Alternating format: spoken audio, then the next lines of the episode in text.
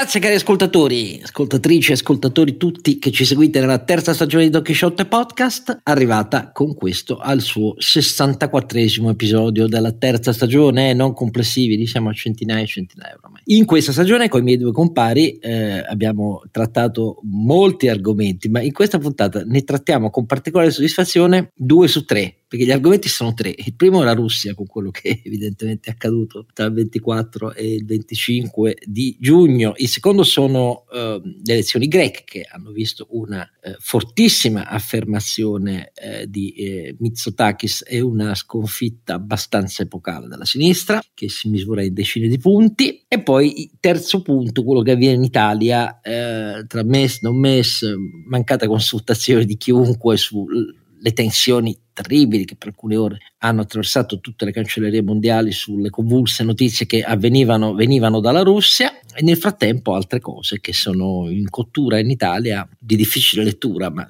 sicuramente non a vantaggio della credibilità del nostro paese in questo 64 episodio qui con noi.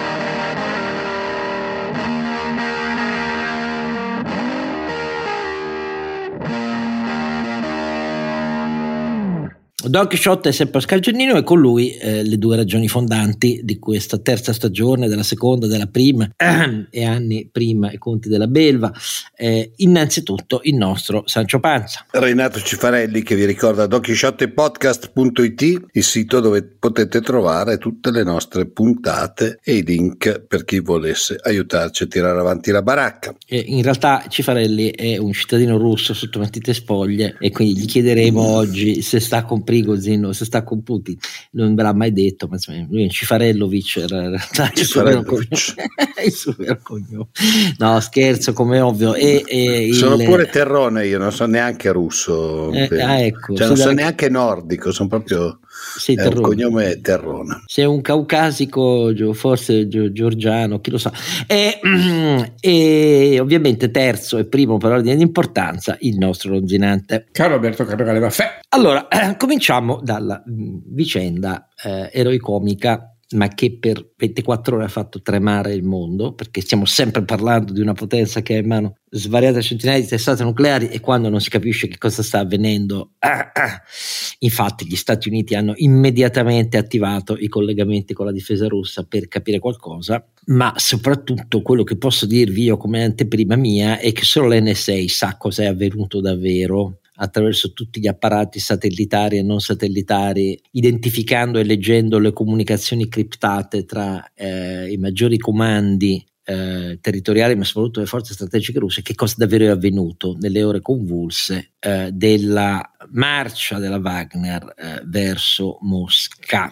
Dici che i cinesi no, con i loro no, apparati? No, no, non paragoniamo la potenza dell'NSA, adesso con tutto rispetto i cinesi hanno conquistato leadership tecnologiche eccezionali, ma la potenza dell'NSA in quantità di mezzi e strumentazioni in ogni spettro, in ogni parte dello spettro elettromagnetico è eh, ancora direi abbastanza predominante. No, no, ma era una domanda da ignorante. E detto tutto questo, i cinesi sono stati a guardare, eh, non so se ve ne siete resi conto, eh, sono stati a guardare, anche questo eh, ha avuto la sua eh, importanza. Eh, però innanzitutto vorrei capire che cosa avete pensato voi di quello che è avvenuto, quando avete preso la notizia, eh, nelle ore successive e poi di fronte a, all'epilogo mh, mm, con questa trattativa con il morente Lukashenko che ha assunto la parte di improbabile mediatore con eh, Prigozhin.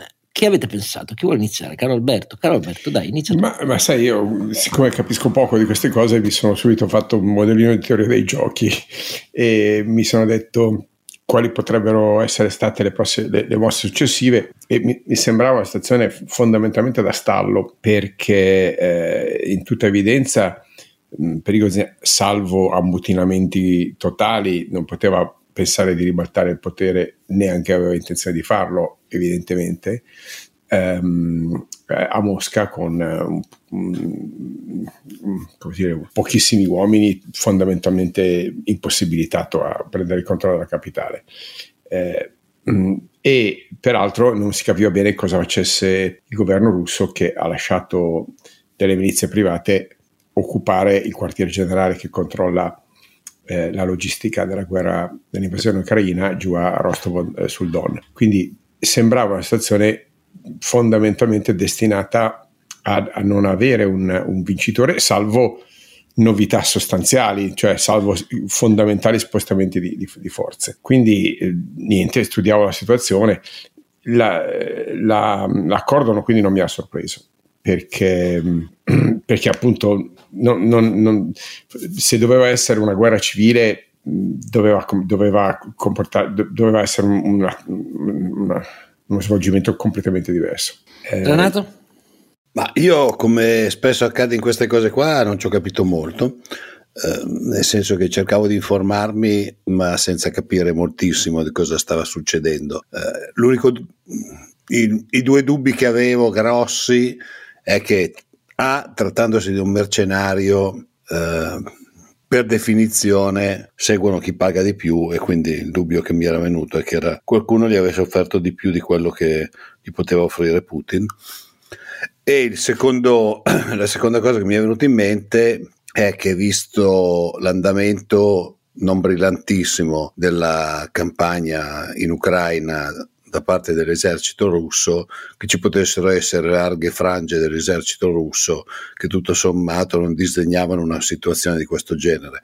Però, come ti dico, cioè io cercavo di informarmi per farmi un'idea, ma un'idea vera e propria non me la sono fatta, ma perché non è proprio il mio settore, insomma, cioè, sono cose che sono un po' al di fuori della, de, delle mie competenze, mettiamola così, o delle cose che studio normalmente. Ecco. Allora, io uh, ho fatto sulla vicenda tre soli tweet, eh, di cui però mh, il primo era ragionato, perché allora, questi tre tweet che cosa dicono? Perché giustamente se li fosse persi. Appena preso la cosa ho detto, ah, guardate, questa cosa non va analizzata come se fosse uno sviluppo militare tra componenti delle forze di difesa russe e il capo della Russia, Putin, perché non è questa la natura delle forze in campo. È una guerra di mafia perché alla testa di un paese come la Russia c'è il capo di una banda che ha fatto evolvere nel tempo, epurandola,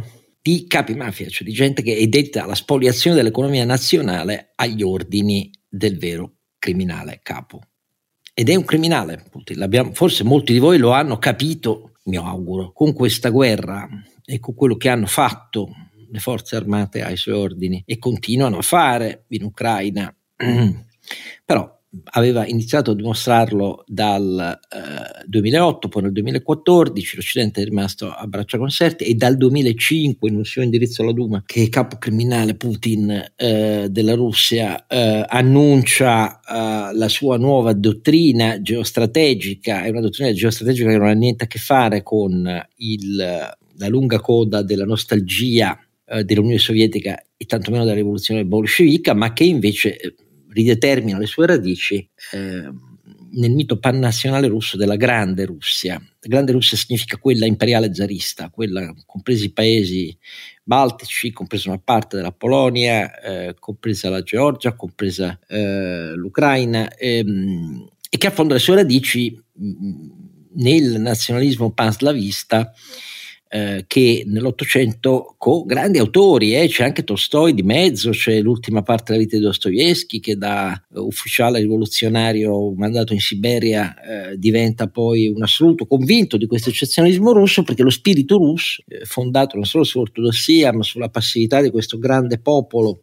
che segue capi perché totalmente persuaso dell'eccezionalismo della cultura, delle istituzioni eh, della Russia, fonda una grande comunità spirituale destinata a una missione nella storia che è quella inizierà a declinare punti dal 2005 in maniera sempre più evidente contro l'Occidente e contro il finto liberalismo. Del resto lo zarismo questo era, per questo poi ingloba i pensatori, i filosofi della destra estrema nazionalista, non eh, i comunisti nostalgici alla Zirinovsky come Alexander Dugin e tanti altri, ehm, Ilya Illich e così via, che diventano gli intellettuali di riferimento di questa cosa. E Putin la mette alla prova per vedere cosa fa l'Occidente eh, nei, nei nelle successive fogli di carciofo che si riannette l'Occidente non fa niente neanche di fronte alla Crimea tranne qualche sanzione e poi è convinto che lo stesso avvenga in Ucraina nel 2022 però si tratta di un capo criminale alla testa di una ristretta elite che lui ha definito e plasmato nel tempo perché quelli della prima ora sono stati messi alla porta se non obbedivano alcuni incarcerati Khodorkovsky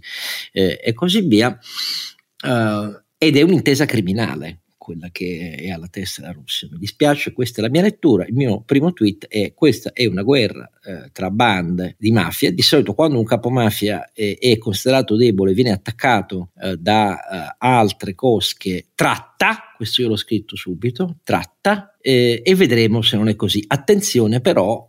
Perché eh, l'Occidente, come ovvio, si, si, è già attivato per capire chi ha il, le testate strategiche dove si schiera e, cosa, e, che follia potrebbe fare, perché questo è ovvio, fa parte delle procedure ordinarie che immediatamente scattano di fronte, che scattarono anche ai tempi del, del golpe contro Gorbaciov, eh, di Eltsin sul carro armato di fronte alla Duma, se, se, vi ricordate, queste cose sono previste da decenni, si sono solo potenziate negli strumenti che intervengono per monitorarlo, perché bisogna essere pronti a qualunque follia. Il secondo tweet è stato, eh, per favore risparmiateci l'onta di analisi che invece sono puntualmente fiorite sulla stampa internazionale ma anche italiana soprattutto per cui è meglio un uomo d'ordine come Putin eh, di un sanguinario mercenario come Prigozhin. Prigozhin esiste perché Putin gli ha affidato il ruolo eh, di eh, fedelissimo suo personale, organizzatore di una milizia che è un, diventato uno Stato nello Stato a parte rispetto alle forze armate russe al codice penale civile russo. Così è stato anche in lunga parte del, dei primi arruolamenti della Wagner straordinari. Eh, la Wagner è la mano armata di Putin in mezza Africa eh, si offre regolarmente a paesi per intervenire in guerre civili interne facendo non solo interventi militari con una certa efficacia ma diventando poi l'architrave attraverso cui si danno consulenze di mh, eh, sicurezza eh, non solo di difesa eh, si mettono le mani sulle materie prime questa è, è, stata la versione militarizzata di Putin alla strategia geoeconomica dei cinesi che si offrono di fare opere pubbliche chiavi in mano e poi ti lasciano indebitate, te le fanno loro chiavi in mano con loro personali addetti, poi c'è il debito da pagare alla Cina.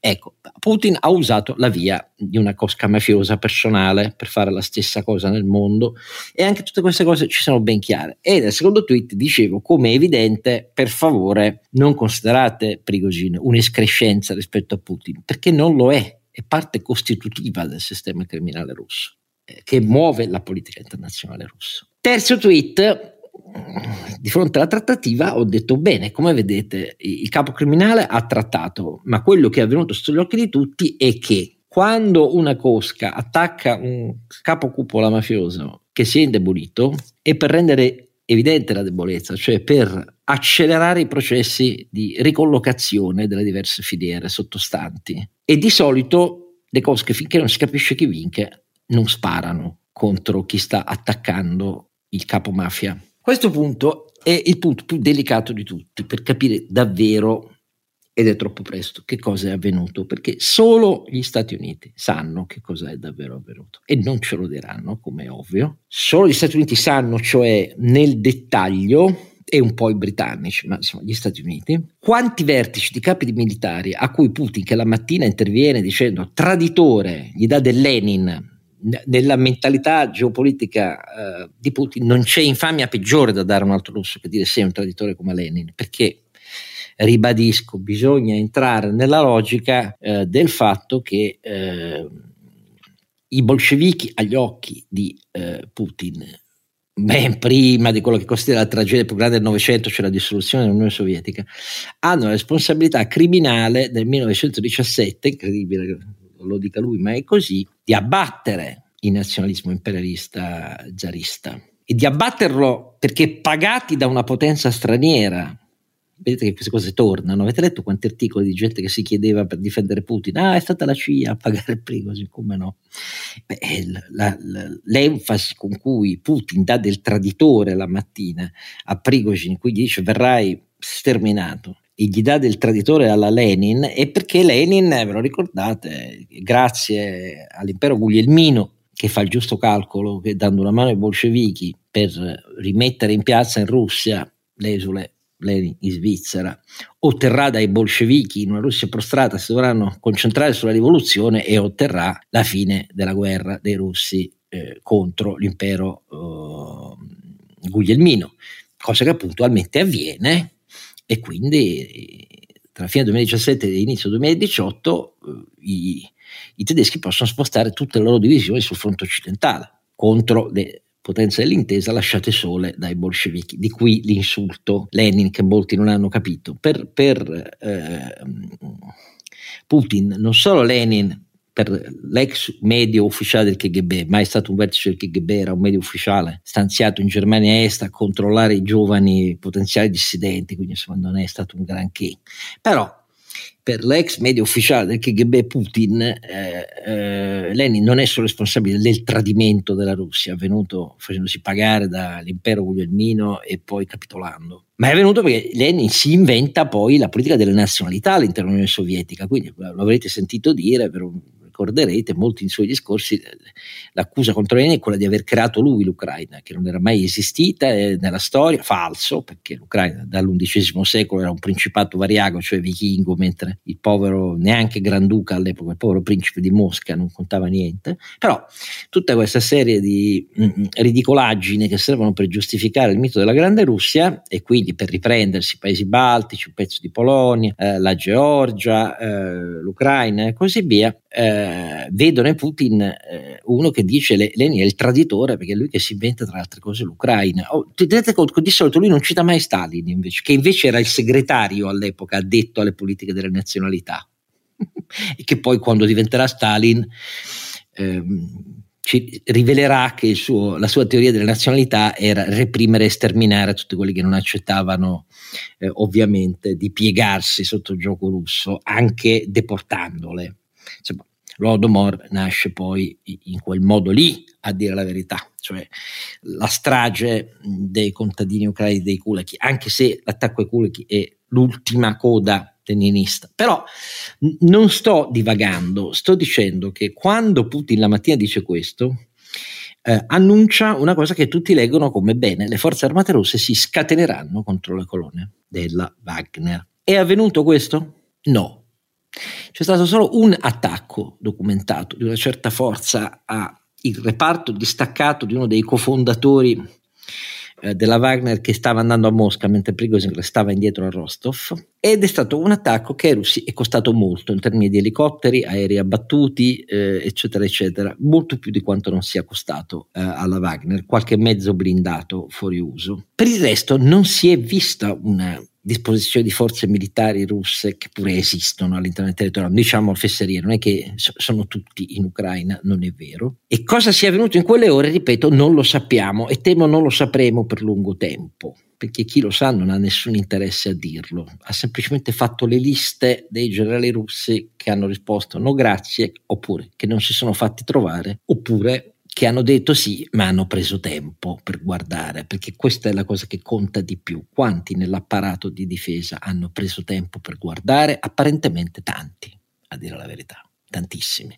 Lasciate perdere le dichiarazioni di Medvedev, eh, di, di Pesco, cioè dell'inner circle politico intorno a Putin, quelle contano poco quello che conta davvero è che cosa è successo in quelle ore. Sta di fatto che qualcosa di rilevantissimo è successo, perché poi nel giro di poche ore eh, Putin si inventa, chiama il, il moribondo Lukashenko e gli dice adesso imbastiamo la trattativa, tu chiami quello, eh, gli dici che per evitare spargimenti di sangue si ferma, io lo grazio, grazio lui, tutti quelli della Wagner, tenete conto che nel frattempo Putin aveva già preso la decisione di obbligare a, a all'arruolamento nelle forze armate ordinarie eh, l'intera Wagner, quindi di annullare Prigozhin, cioè i vertici militari che si erano beccati gli insulti in crescendo di Prigozhin negli ultimi due mesi. Eh, Shoigu, il ministro della difesa, e Gerassimo, il capo di Stato Maggiore da tempo immemorabile eh, russo, erano riusciti apparentemente a convincere Putin a dire: Beh, questo adesso è esagerato, basta, spegniamogli l'interruttore. Di qui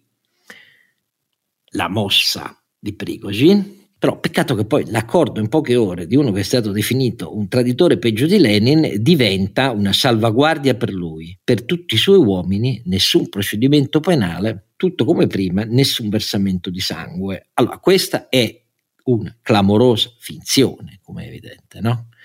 Clamorosa finzione. Resta il fatto che il capo mafia è stato preso di fronte a tutti i mafiosi collegati al suo inner circle economico, politico e militare come di una debolezza estrema, perché alla fine i carri armati in Russia vengono da altri russi, non dagli ucraini. E soprattutto la capacità di annullarli militarmente è apparsa inesistente.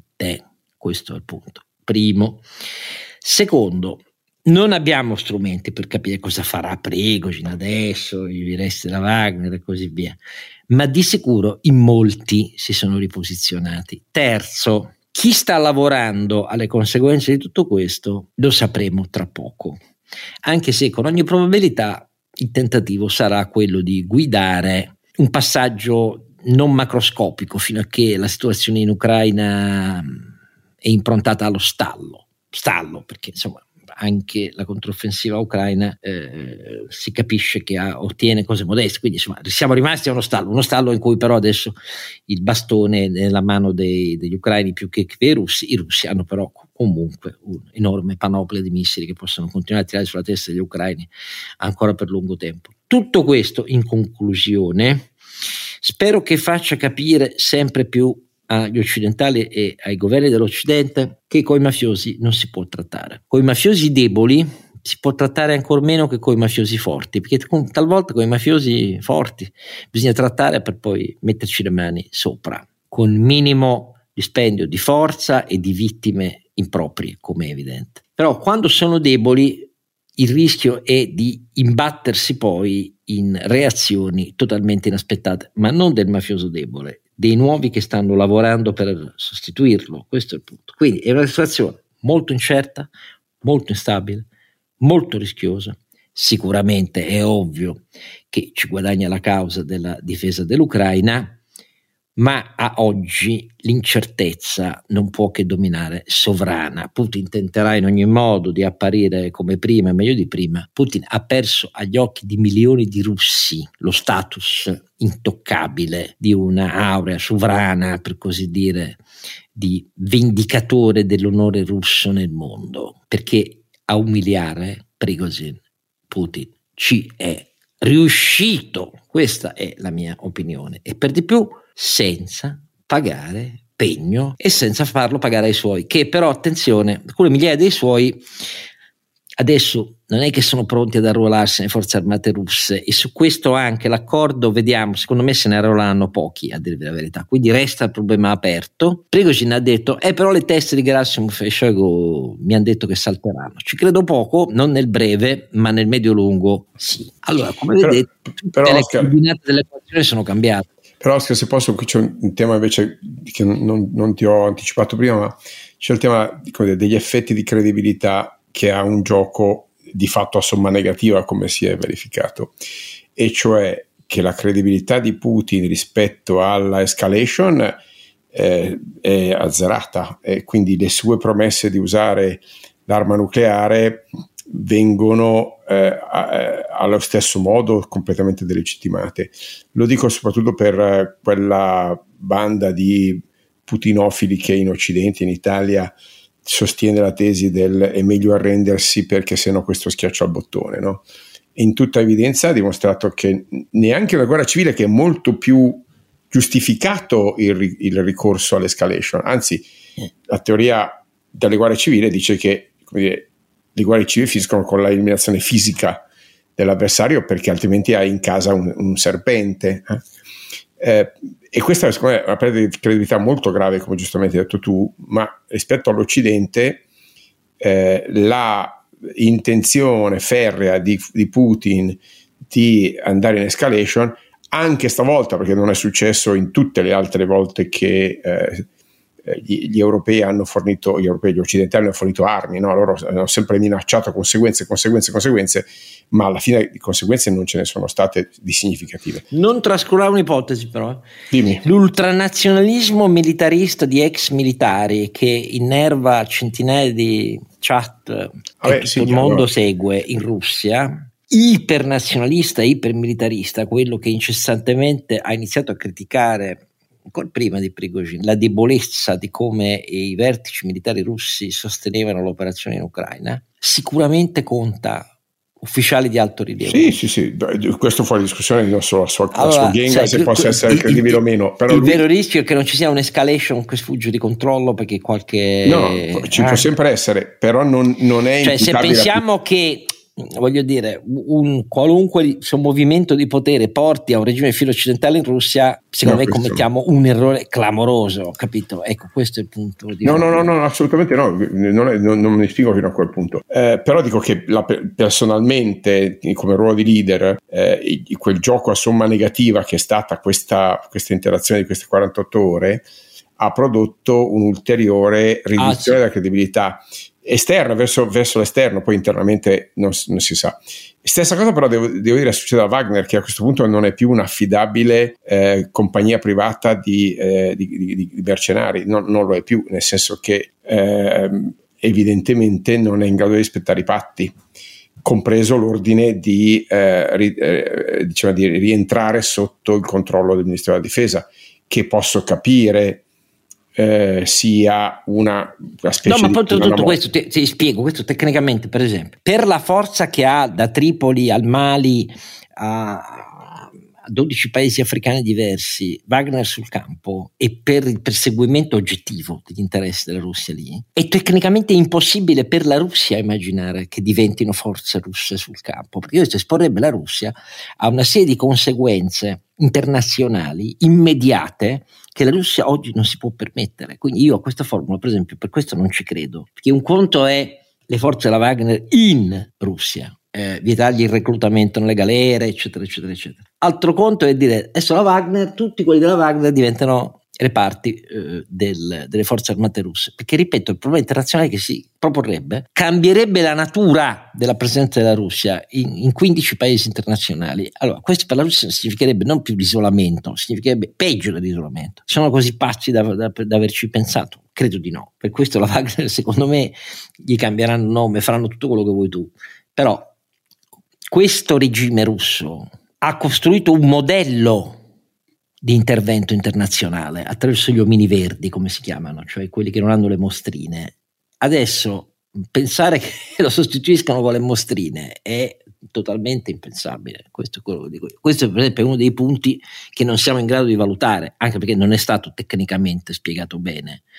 Hanno detto un po' di parole generiche sull'accordo che è intervenuto, però questo è un punto delicatissimo, perché di fronte a questo la comunità internazionale reagisce duramente, eh, perché significherebbe levare il velo di ipocrisia e dire che è la Russia direttamente. In realtà poi lo è, però la comunità internazionale si è prestata al gioco in tutti questi anni, adesso non potrebbe più, questa è la mia eh, netta sensazione. Per così. Ah, sul giudizio complessivo che, che, abbia perso un'ulteriore fetta assoluta di credibilità a Putin, eh, su questo secondo me non si discute. E quindi chi ha ironizzato sulla fine della trattativa, ah, eh, una minaccia di carta, eh, chiamatela pure minaccia di carta, quello che vuoi, probabilmente qualcuno credeva davvero che si, ci, si prendessero a cannonate. I russi non sono intervenuti ma perché i russi, in, in, sistema russo, i cittadini russi si guardano dall'intervenire. Questo è un scontro tra cosche e filiere del regime,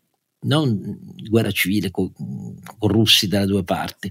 Ecco, però questa roba qui invece il risultato l'ha ottenuto. E ripeto, Prigozhin non paga pegno da nessun punto di vista, da nessun punto di vista. Quindi vuol dire, il vincitore c'è, sul campo. Poi si può prestare a ogni finzione eh, la, la, la, le cancellerie internazionali, però devono valutare con grande attenzione il fatto che non si può più prendere sul serio qualunque parola di Putin, ma qualunque, di qualunque genere, perché si è dimostrato uno che non ha più il controllo, non ha più il controllo e soprattutto non ha più controllo perché a essere contrastate e a essere criticate frontalmente sono i pilastri della sua azione dal 25 febbraio del 2022 a oggi. Eh beh, scusate se poco, ecco, questo è il mio punto di vista. Comunque, naturalmente, lasciamo tutti gli interrogativi aperti, però l'essenziale è capirsi sul tipo di azione che è avvenuta. Non è un colpo di Stato militare, è una resa dei conti, l'inizio di una resa dei conti esplicita all'interno dell'inner circle che ha a che fare con difesa e sicurezza, cioè i pilastri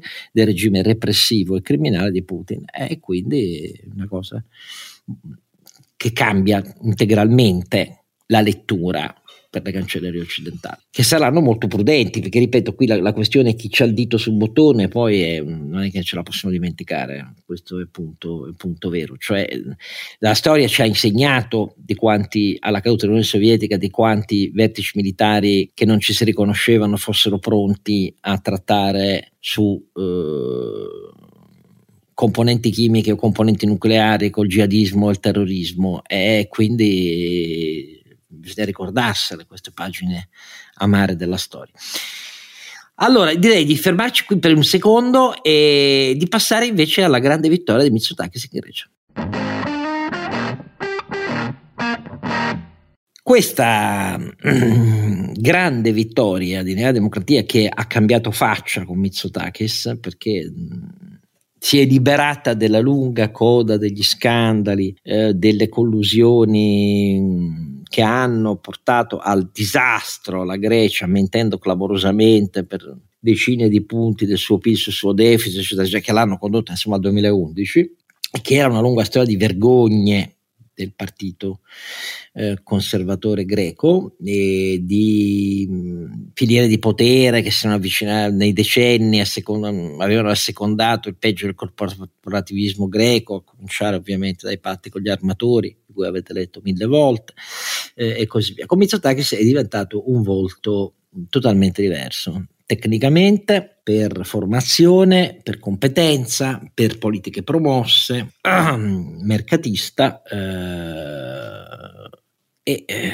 ed è stata la via di uscita dalla, dalla via che invece aveva proposto la, la, sinistra nelle sue diverse espressioni con eh, Siriza e con Varoufakis e che avevano portato la Grecia prima a dire no all'accordo con, eh, per la salvezza della Grecia con condizioni imposte eh, e poi però eh, il leader di Siriza ad abbracciare quella stessa linea, naturalmente rompendo con Varoufakis la sinistra estrema. E Mitsotakis con queste elezioni mette un'ipoteca maggiore di quanto non fosse con la sua prima vittoria sul fatto che invece la via che i greci preferiscono è di gran lunga la sua. Tu come lo leggi, caro Alberto? Beh, leggo che i numeri dicono di un'economia greca che si è rimessa faticosissimamente su una direzione eh, di recupero di credibilità eh, e di una società greca che si è resa conto della inconsistenza della promessa populista della sinistra eh, e che sceglie di tornare tra chi quantomeno a livello di competenza del progetto di eh, riforma dello Stato, riforma dell'economia, eh, ha i numeri sulla carta e ha anche una tradizione poi che, che in Grecia si va davanti a generazioni di politici non è, non è una cosa che mi piace moltissimo, però tant'è. Insomma. Anche a lui c'ha il suo passato in famiglia. Eh beh sì, sicuramente. Eh, però è, è, il risultato di, un, di, eh, di una democrazia che paradossalmente, pur essendo stata inventata lì, non ha ancora espresso tutta la sua maturità. Però è una buona notizia per la persona, che è certamente è una persona di grande pregio, per, per l'Europa, perché eh, c'è un problema di meno dal punto di vista del, dell'orientamento a, eh, alla collaborazione con le istituzioni di Bruxelles. Eh, è, una bella lezione di che cosa possa fare un paese del sud Europa se, se vuole essere alternativo alla sinistra e scegliere eh, un, un, principio diciamo, liberale, riformatore, non reazionario, non, eh, non eh, conservatori in senso deteriore del termine, con una legge elettorale per quanto un po' arzigogolata, ma che alla fine garantisce questa specie di ballottaggio di maggioritario, non so come chiamarlo, garantisce una, una forma di, eh, di, di, di stabilità per, per, il governo. Quindi bentornata alla Grecia. Non, vorrei poter dire altrettanto per il nostro paese, ma purtroppo non è così. Renato? Ma io ho visto dal punto di vista del, del, lavoro negli ultimi anni la ripresa della Grecia è stata molto molto interessante, un paese, io ci sono stato non molto tempo fa, che è sicuramente in forte ripresa rispetto a qualche anno fa.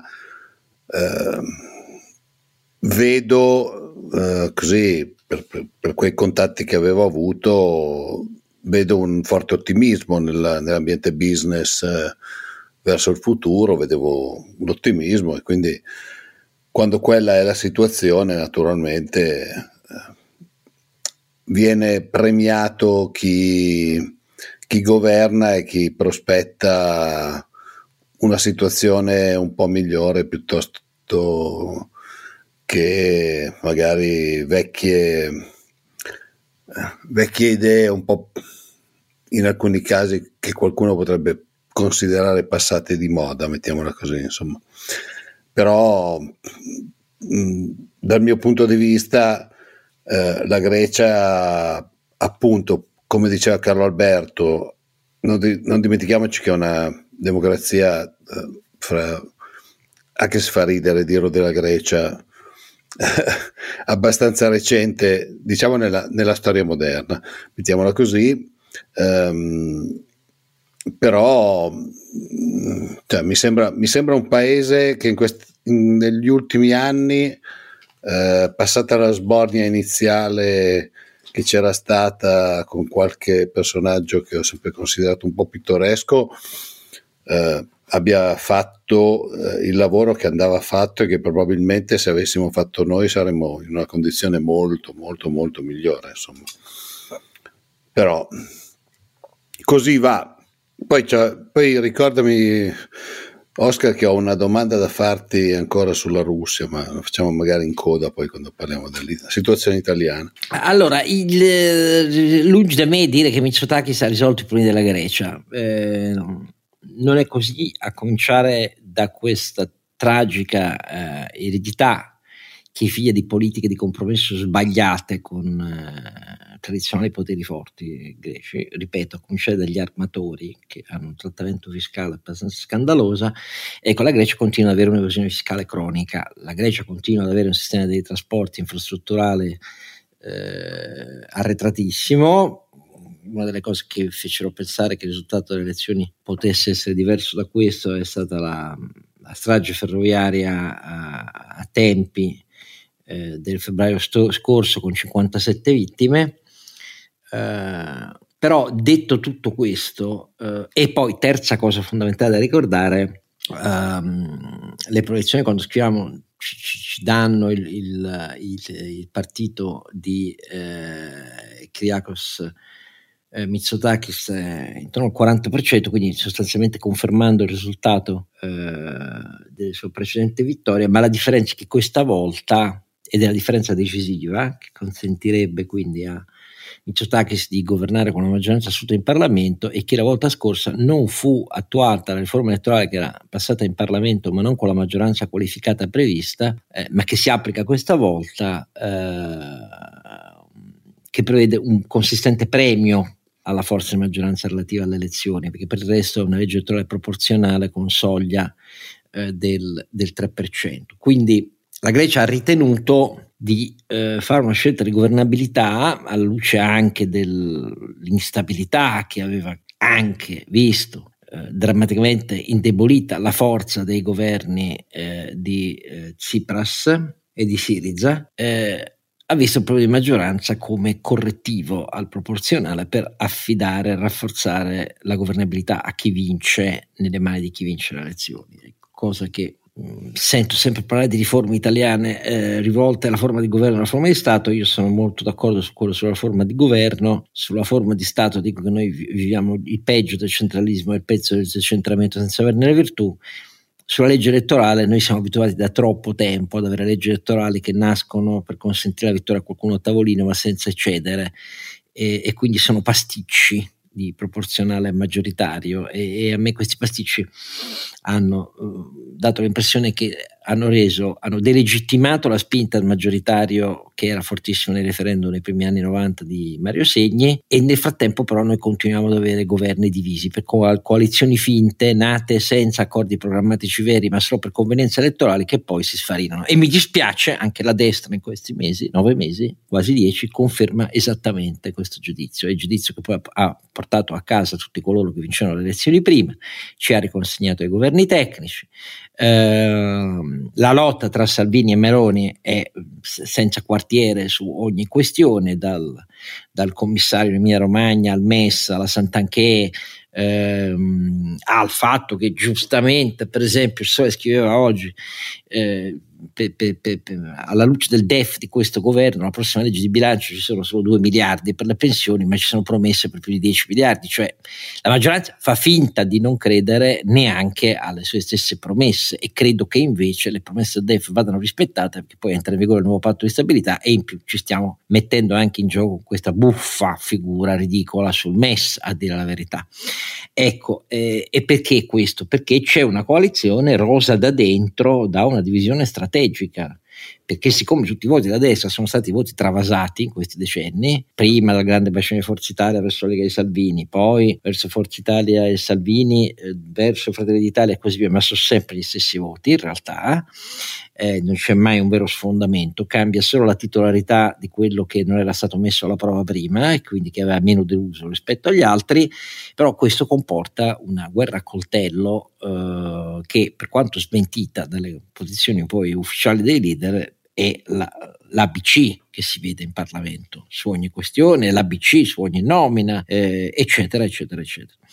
Allora, lì ah, la Grecia si è soffermata sul punto della legge elettorale con una giunta maggioritaria che è quello che le dà stabilità. E anche su questo c'è da riflettere, ma c'è da riflettere anche sulla sinistra inchiodata ai suoi numeri, a dire la verità. Sì, PASOK torna al 12%, eh, Siriza sta intorno al 20%, quello che volete voi, però quante centinaia o migliaia di pagine abbiamo letto sui media europei italiani sul fatto che la, quella sinistra, la sinistra di Siriza era quella che incolpevole delle botte prese dalla Grecia e del piano di risanamento sarebbe stata la via di uscita verso la modernità della Grecia? È avvenuto, non è avvenuto, perché però in Italia stiamo tornando al movimentismo e tutto questo facciamo finta di non tenere alcuna considerazione. Vedremo cosa succederà, per esempio, alle elezioni in Spagna a luglio anticipate volute da Sanchez. Vediamo anche lì, perché quelle hanno la loro importanza insieme alle elezioni in Polonia al prossimo autunno, anche in vista delle europee. Però resta, di, resta il fatto che la sinistra francese è praticamente scomparsa e al suo posto c'è un populista incredibile come Mélenchon.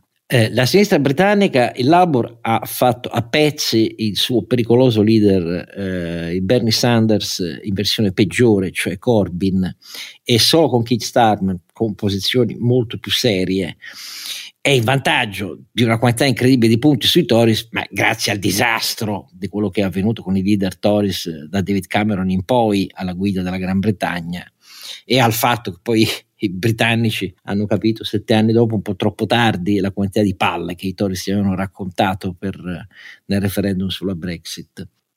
La sinistra spagnola paga il prezzo con Sanchez molto più credibile ad alleanze con una sinistra che lo spingono su una linea che rischia di fargli perdere queste elezioni anticipate. E noi cosa facciamo? Viva la Schlein! Vi lascia indifferenti questo paragone, eh, cari Carlo Alberto e Renato? Che dite? Pensavo intervenisse prima Carlo Alberto. Eh no, intervieni prima tu. no. Lo so, lo so che sei allora, tifoso di, eh, di, di Ellie Schlein, però... Eh, non molto, mettiamolo così. Ma sai, la, l'impressione mia eh, che non sono molto politico, che sono forse un po' ingenuo in queste cose, è che molta della sinistra europea negli ultimi, negli ultimi anni si sia messa o su posizioni un po' oltranziste, adesso mi, viene in me, mi vengono in mente alcune posizioni di, di Sanders, eh, altre, altre cose dove eh, in paesi, ad esempio come l'Inghilterra, dove comunque c'è una cultura del, del, business e del fare business magari un po' più diffusa che non eh, quella che abbiamo nei paesi del sud dell'Europa. E quindi alcune posizioni vengono prese secondo me in modo anche eh, un po' sto cercando di trovare un, un, aggettivo adatto per non farmi insultare troppo. Eh, cioè secondo me alcune posizioni vengono prese un po' come troppo oltranziste non volevo usare la stessa cosa eh, verso il business verso le situazioni cioè quando tu senti uno che è, è quasi ad un passo dall'esproprio insomma probabilmente la maggior parte della gente ormai ci crede poco. E un'altra parte della sinistra movimentista eh, europea, e qua ci metto dentro anche l'Italia, si sta occupando di temi che sono naturalmente importantissimi, però eh, che trovo molto spesso che siano probabilmente un po' lontani dal...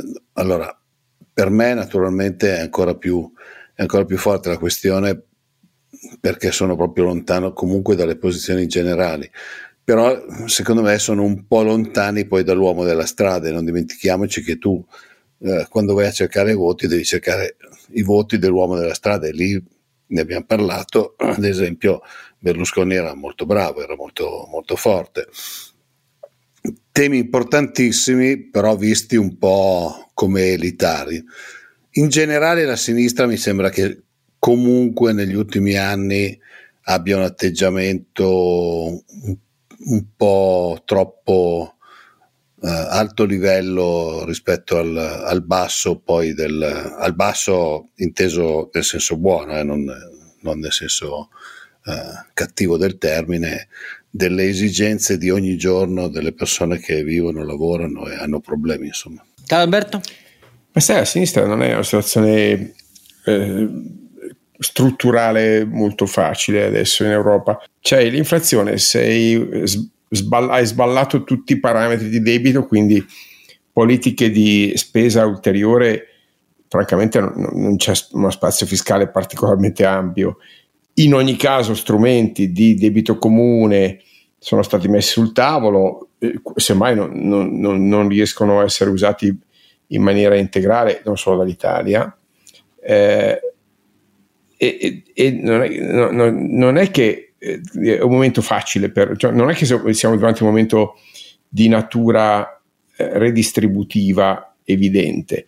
Le dimostrazioni di una eh, divaricazione ulteriore dei redditi sono presenti ma non sono univoche e sono più che altro accelerate dall'inflazione e si sa che la sinistra con l'inflazione ha un problema storico, non, non ha argomenti forti per, per riuscire a, eh, a, fermarla. Quindi finché non si stabilizza eh, il quadro macroeconomico e non emergono eh, elementi istituzionali in grado di trovare nuove strade per ripensare un po' il welfare, non, non penso che la sinistra possa avere vita facilissima in Europa. Naturalmente io penso che invece i commenti della sinistra italiana saranno ah ecco lui vince perché c'è il primo maggioritario, questa è la dimostrazione che non bisogna mai mettere il primo maggioritario, cioè questa sarà la lettura che prevedo domani mattina.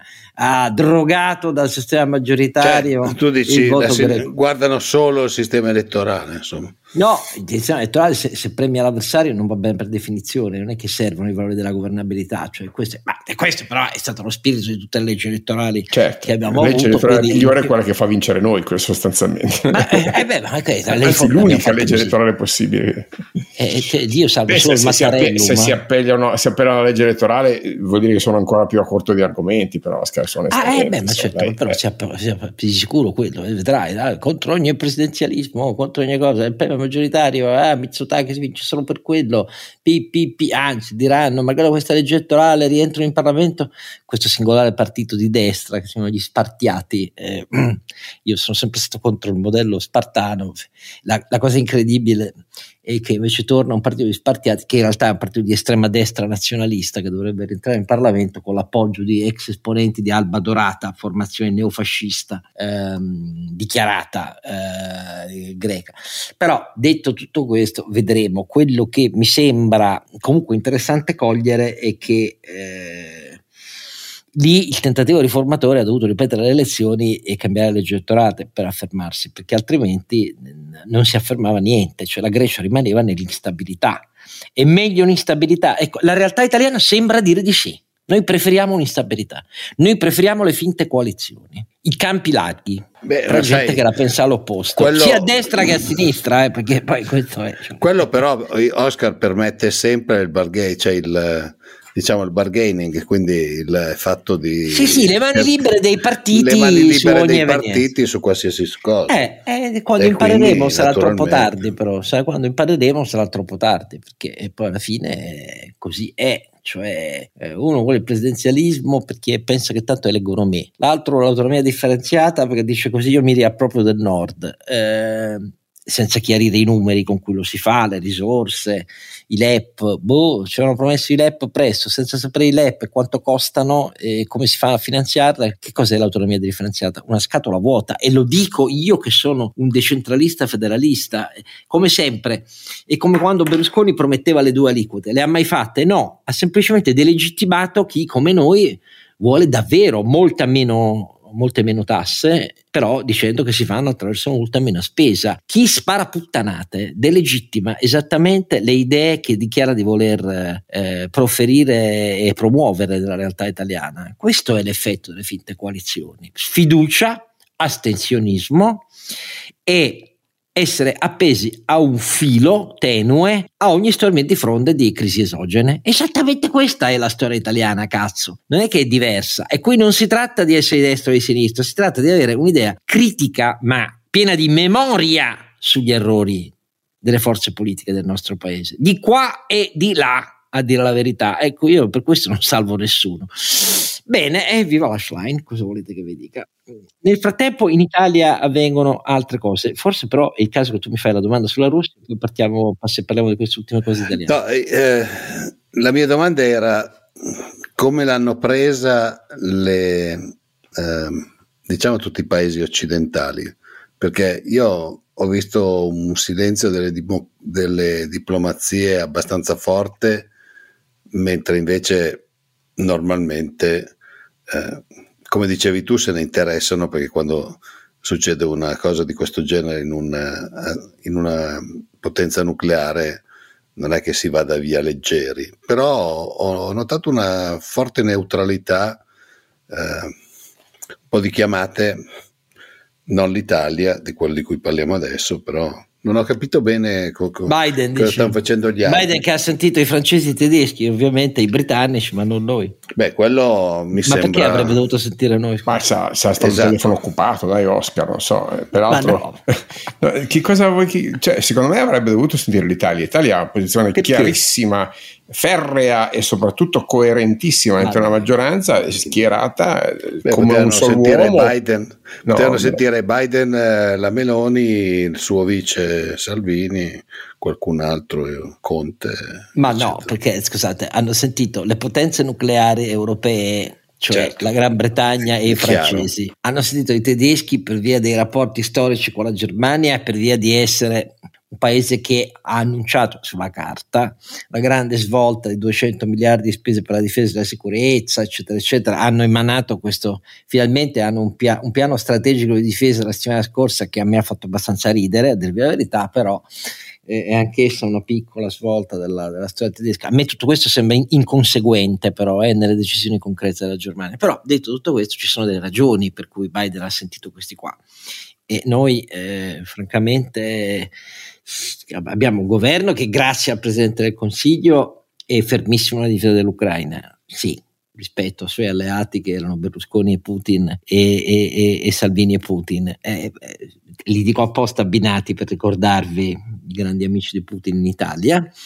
Eh, però uh, obiettivamente no, non c'è paragone sul peso delle, delle, politiche e non c'è paragone nemmeno sugli apparati di sicurezza in campo per, per, consentire di capire meglio insieme cosa stesse accadendo. Quindi la mia risposta, Renato, è che gli apparati di sicurezza dell'Occidente, soprattutto americani e britannici, e un po' anche francesi hanno fatto tutto il possibile per capire cosa succedeva alle ore delicate. La politica è stata zitta perché la politica di fronte a un rischio di non capire cosa stesse accadendo doveva evitare guai peggiori. Di sicuro prendere le parti di uno contro l'altro era impensabile. Ecco, questa è la ragione. Però poi alla fine è, è una vicenda che si legge meglio, perdonatemi perché io poi tendo sempre un po' a pensare al lato meno melodrammatico, che si legge meglio ricordando uno dei più grandi protagonisti della storia del teatro occidentale, no? ce, n'è, uno greco che è Menandro, quella antica voglio dire, e ce n'è uno latino che è Plauto. Per chi conosce le 21 opere che abbiamo mm, di Plauto, pare che ne abbia scritte centinaia all'epoca, cioè, stiamo parlando di un autore attivo tra il terzo e il secondo secolo a.C.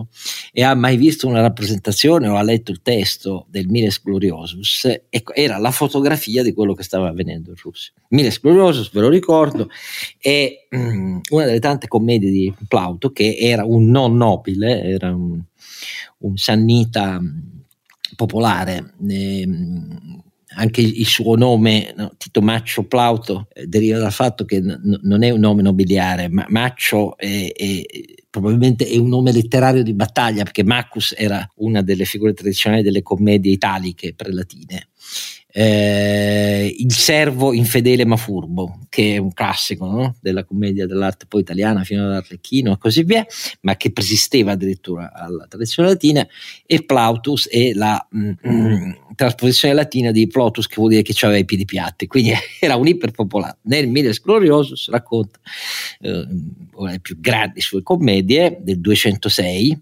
a.C., racconta la storia di questo. Eh, millantatore militare combattente che si dà grandi arie, si chiama Pirgo Polinice che in greco vuol dire eh, espugnatore di mura e torri delle città. E lui racconta che fa sfrascette, ingigantisce le battaglie a cui ha combattuto dicendo aver ucciso e preso prigioniero chiunque, una forza strepitosa e così via, se non che c'è un suo servo che si chiama Palestrione è chiaro che Putin è Pirgo Polinice, il suo servo palestrione che invece lo beffa alla fine eh, nella commedia. Ecco, eh, se vi dovessi dire con un po' di sorriso amaro, eh, quello che è avvenuto ehm, si ispira a, a, una delle più belle commedie eh, di plot che ancora adesso eh, fa crepare dalle risate chi la, eh, ha la fortuna di vederla rappresentata. Ma veniamo alle cose italiane, dai, le ultime cose minute italiane, io voglio sapere come la pensate ancora una volta sul MES. Dico che eh, mi, sono, mi mordo le unghie al vedere che eh, il grande gruppo della logistica mondiale, della crocieristica mondiale di Aponte, MSC, un gruppo costituito eh, dal punto di vista legale e fiscale in Svizzera, ma insomma Aponte è la storia di uno strepitoso imprenditore italiano che diventa un gigante mondiale che supera la Maersk, partendo da fare invece il marittimo sulle linee del Golfo napoletano, dei traghetti tra le isole del Golfo napoletano e Napoli, personaggio strepitoso, noi lo abbiamo messo alla porta nel governo Draghi, mi dispiace dirlo, dal governo Draghi, dal ruolo che giocava in Lufthansa nella cordata per assumere la compagnia mh, erede in finta discontinuità con l'Italia, cioè ITA, lo abbiamo messo alla porta e adesso a Ponte che non molla perché tutti i grandi gruppi logistica mondiale sono entrati nel traffico aereo e nel traffico ferroviario e non solo più in quello navale perché c'è una logica di sinergia assoluta e, ehm, e cosa fa? Eh, adesso ha alcune settimane per fare una proposta per il 50%, non potrebbe prendere il 51 o il 50,1 perché non è eh, dell'Unione Europea la società M- MSC eh, su Italo e nel frattempo ha già chiuso l'accordo con Ferrovie dello Stato per assumere il 50% della società fino a qua 100% Ferrovie dello Stato che in Germania sul mercato destro movimenta 20.000 treni merci l'anno.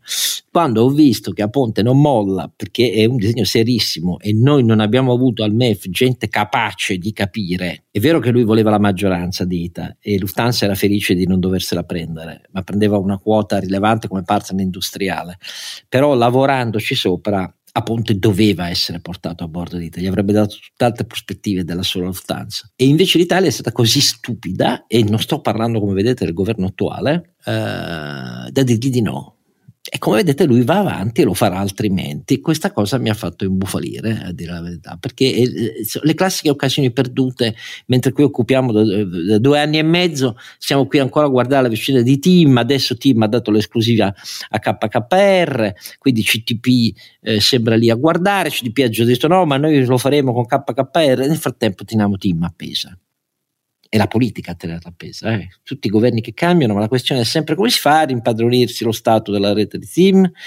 È una quotata privata, chi se ne frega? Questa è la risposta. E poi leggo tonanti interviste sulla politica industriale dell'Italia che è tornata in prima fila, siamo in prima fila dell'attrattività. Nell'attrattività Boh, però voglio sentire voi due, l'industriale e, e, e, e, lo stratega d'impresa. Beh, sai, l'attività, cioè scusami, l'attrattività mi sembra che l'abbiamo abbondantemente dimostrata con Intel, sta saltando l'idea di fare qualcosa in Italia in una situazione in cui, non dimentichiamocelo, ci saranno enormi investimenti in Europa, mi pare non ho capito bene come sono le varie fabbriche, come sono le implementazioni, ma credo che abbia vinto la Polonia e un raddoppio in Germania. In una situazione in cui c'è da dare incentivi, eh, chi ha più spazio fiscale vince. Esatto. Noi, eh, noi, siamo tiratissimi. La famosa regola del di... 5, chi ha più soldi vince.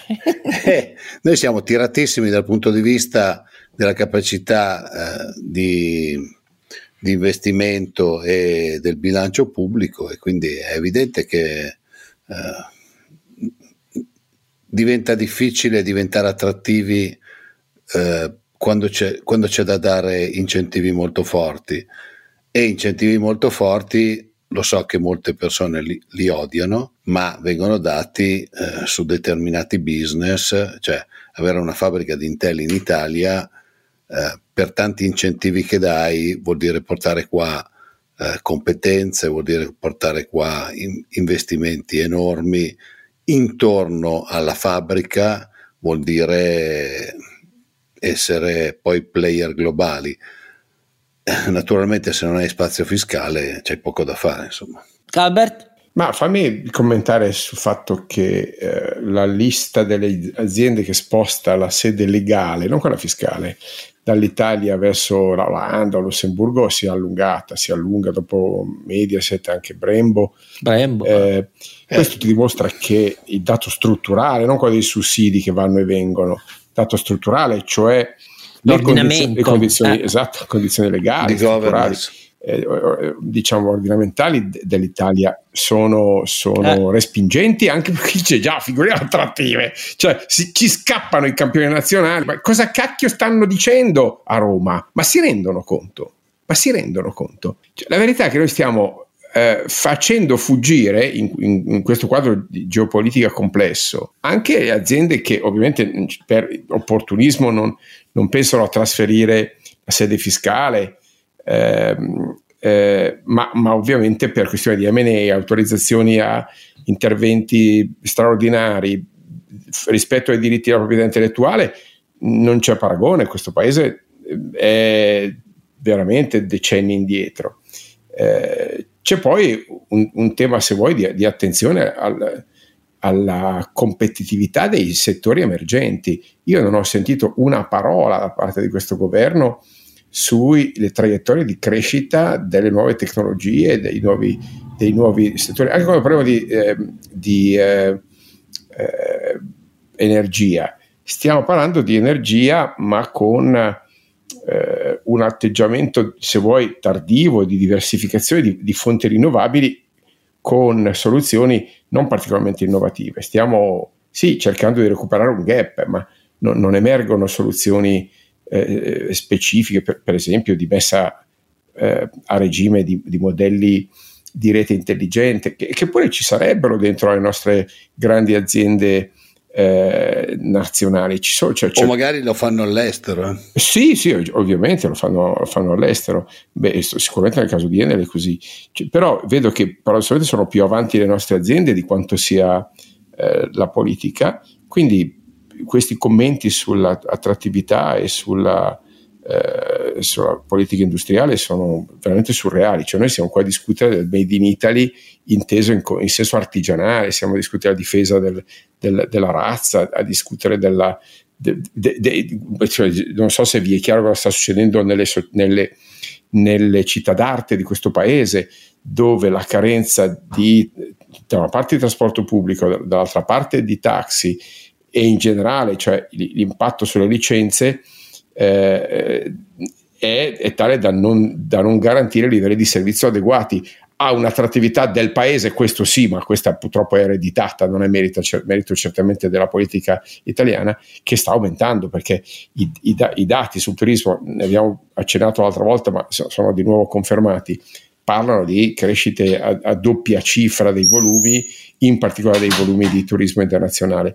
Ora, eh, queste cose in mano, per esempio, a un ministro del turismo che in questo momento è più alle prese con, con i propri pasticci eh, organizzativi aziendali che con le strategie di sviluppo del paese, in un momento che richiederebbe invece grandissima lucidità e, e, e, ehm, e leadership. No? Quindi a me sembra che siamo veramente anni luce di distanza dalla, dalla partecipazione ai progetti. Pensiamo, torniamo al tema intelligenza artificiale, il buon eh, Macron un po' alla francese, alla grande francese, mette sul tavolo centinaia di milioni di euro, mette sul mobilita tutte le, le aziende, fa, fa il rassemblement nazionale sul, sulla priorità da, da, adottare e noi invece siamo qua a discettare del, delle tradizioni sul guanciale al posto della pancetta della matriciana. Ecco, questo è il dibattito italiano.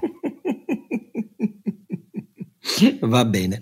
Su queste non eh, troppo eh, entusiaste parole che anch'esse mi fanno mi muovono a, a, un riso amaro a dire la verità perché al contrario prevale nell'informazione la volontà di assecondare poi questo ottimismo strepitoso mm, dei fondamentali italiani, eh, direi che ringraziando tutti voi che ci seguite e ringraziando come sempre Renato e Carlo Alberto, eh, possiamo chiudere qui questo 64 episodio della terza stagione e ringraziarvi perché vi sappiamo fedeli nel seguirci anche al 65 Aggiungo solo il nostro ascoltatore che da Parma si è rivolto a noi per una consulenza in materia di, arti, di intelligenza artificiale, per un parere, non per una consulenza, in materia di intelligenza artificiale volto all'elaborazione di programmi che questo nostro ascoltatore ha avuto il talento e la professionalità di importare, si tratta di un progetto delle Nazioni Unite in Italia per perfezionare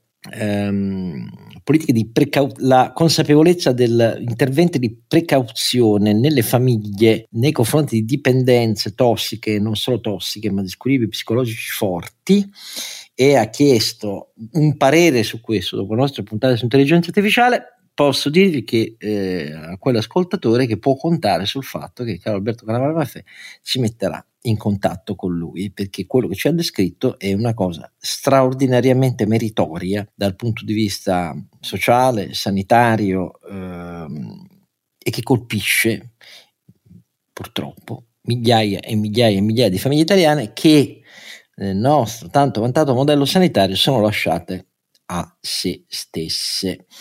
Grazie a tutti, appuntamento al 65 episodio.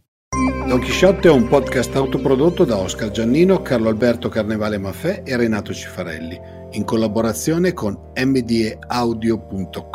Post produzione di Daniele Adamo. Per la pubblicità scrivete a info at donchisciottepodcast.it. Sigla e musica originale incisa dalla famiglia Bonfiglio. L'autore è Michele Novaro. Copertina di Simone Angelo Ferri e non ci sono autori perché andiamo rigorosamente a braccio, mentre le uscite sono regolari nella loro irregolarità.